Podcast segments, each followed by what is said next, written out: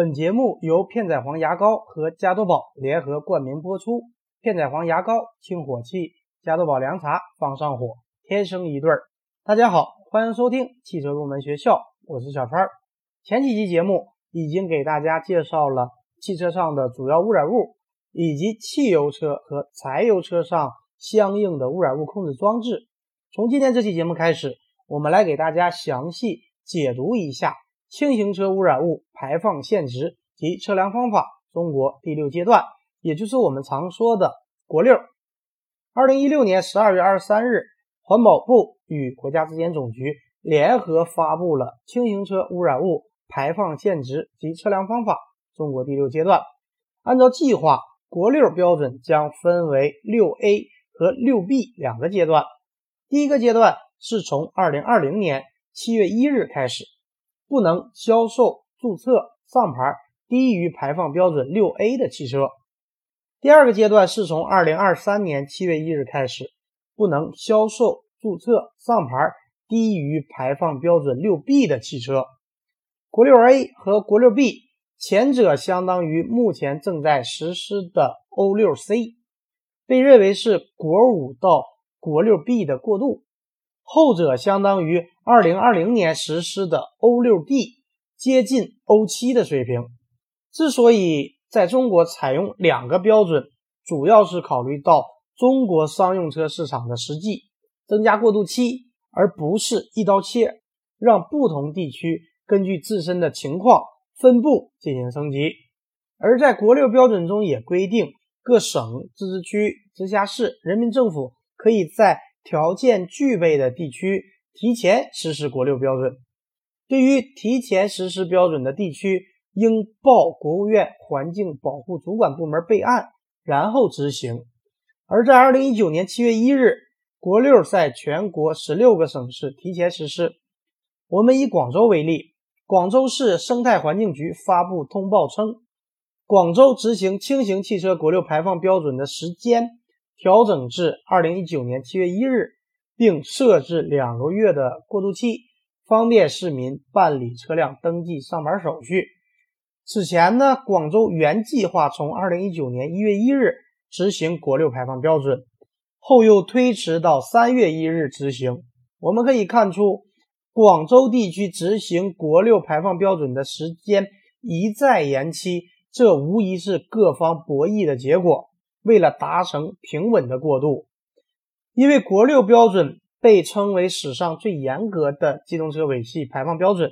所以相关的政策实施需要考虑多方的因素，实施节点一再推迟，也是受到了这个原因的影响。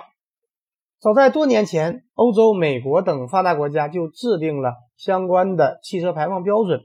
我国从二零零一年开始实施。第一阶段机动车污染物排放标准，至今已经经历了五个阶段，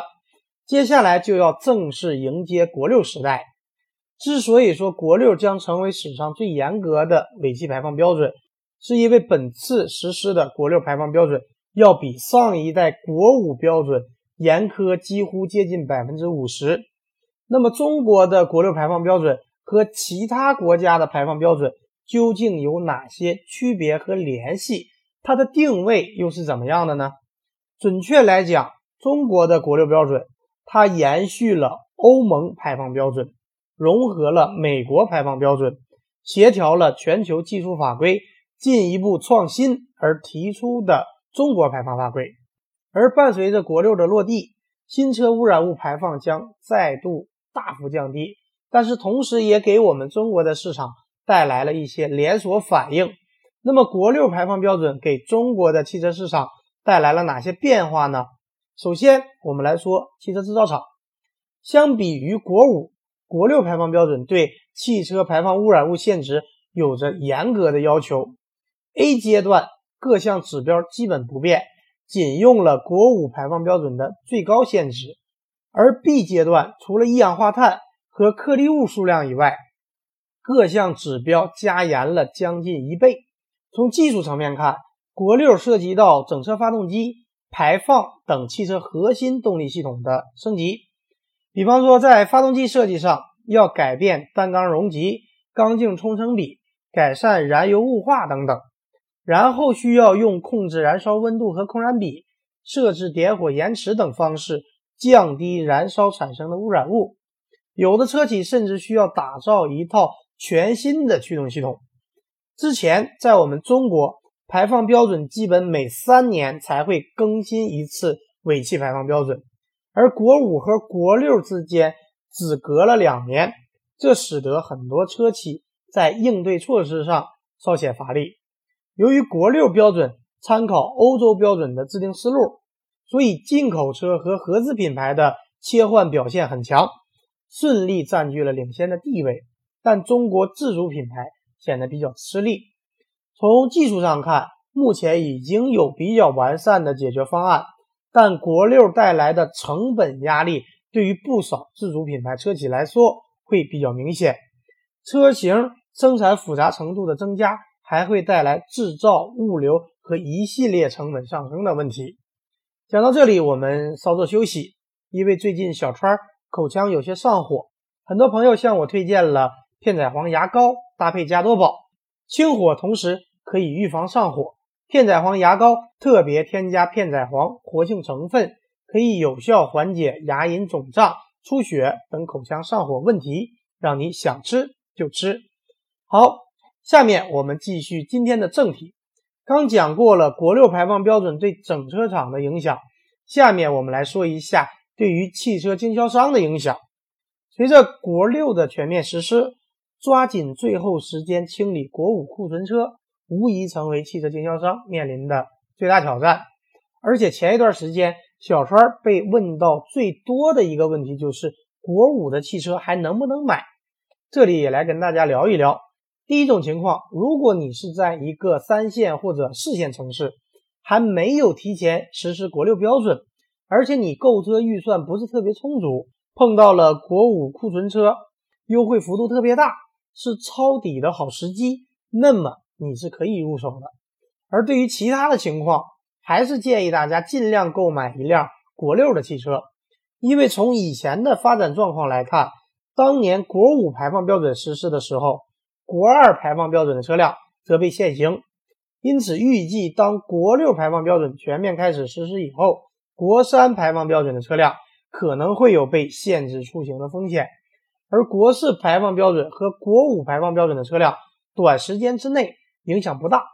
因此呢，建议购买车辆时最好还是购买国六排放标准的车为好。可能很多人还有一个疑问。就是对于提前实施国六的城市，没有销售掉的国五排放标准的车辆该怎么办呢？其实各地执行国六排放标准的时间不完全相同，因此如果执行国六排放标准的地区有未销售掉的国五排放标准的车辆，可以调配到尚未执行国六排放标准的地区进行销售。好，那么说完了对汽车经销商的影响。我们再来说一下二手车。首先，第一个影响就是国五车保值率会降低，也就是二手车贬值。国六的提前到来，无疑对二手车市场是一个不小的冲击。一方面是来自车主的国五、国四、国三的车辆，他们的保值率会进一步降低；另一方面是来自于二手车行的，之前高价收购的二手车，由于贬值，可能会不赚钱或者赔本。导致二手车库存压力增加。其次，在国六标准落地的地区，不符合国六排放标准的新车将无法落户。同时，外省市二手车迁入也有更严格的标准，因此对于二手车市场交易可能会带来一定的影响。也就是说，在实行国六标准的省市，国六以下标准的二手车在本区域内仍然可以正常过户。也可以通过异地流转到未实施国六标准的省市过户，但是实施国六标准的省市会限制不符合标准的二手车迁入。这样说可能比较难以理解，给大家举个例子来说：假如你所在的城市已经提前执行了国六标准，而你的车是国五的车辆，你的车是可以在本区域内正常转让和过户的。也可以销售到异地没有实施国六的城市，但是如果销售到其他已经实施国六的城市就可能会受到限制。但是如果从大环境来看，国六排放标准的实施反而有望刺激二手车市场释放出更多的交易需求。随着排放标准的趋严，必然会导致较低标准的车辆的置换和淘汰，车主交易和流转意愿提升，进而可以使二手车市场流转加速。好的，说完了国六标准对中国汽车市场的影响。我们再来说几个听友经常问到的问题。第一个，插电式混动车型是属于什么范畴？根据国六标准的规定，插电式混动车、汽油车以及普通油电混动车都归属于条款中的轻型点燃式发动机汽车，采用同样的排放标准。但是对于纯电动汽车而言，它是属于零排放，无需满足排放要求。但是对于混合动力的汽车，则必须达到排放标准。第二个问题，我们来说一下如何查询自己的车是满足什么样的排放标准。很多车主朋友可能不知道如何查询自己的车是满足哪个排放标准的，特别是国五到国六的切换期间。这里教给大家两个方法。第一个方法就是我们买车时会有一个轻型汽油车环保信息随车清单。它包括企业对该车辆满足的排放标准的说明、车辆的基本信息、环保检验信息以及污染物控制装置信息等内容。通过这个清单，我们可以清楚地查询到自己车辆满足的排放阶段。第二个方法，如果大家找不到自己的随车清单了，大家可以登录机动车环保网，输入自己汽车的 VIN 号和发动机号。就可以查询到自己的汽车相应的环保信息。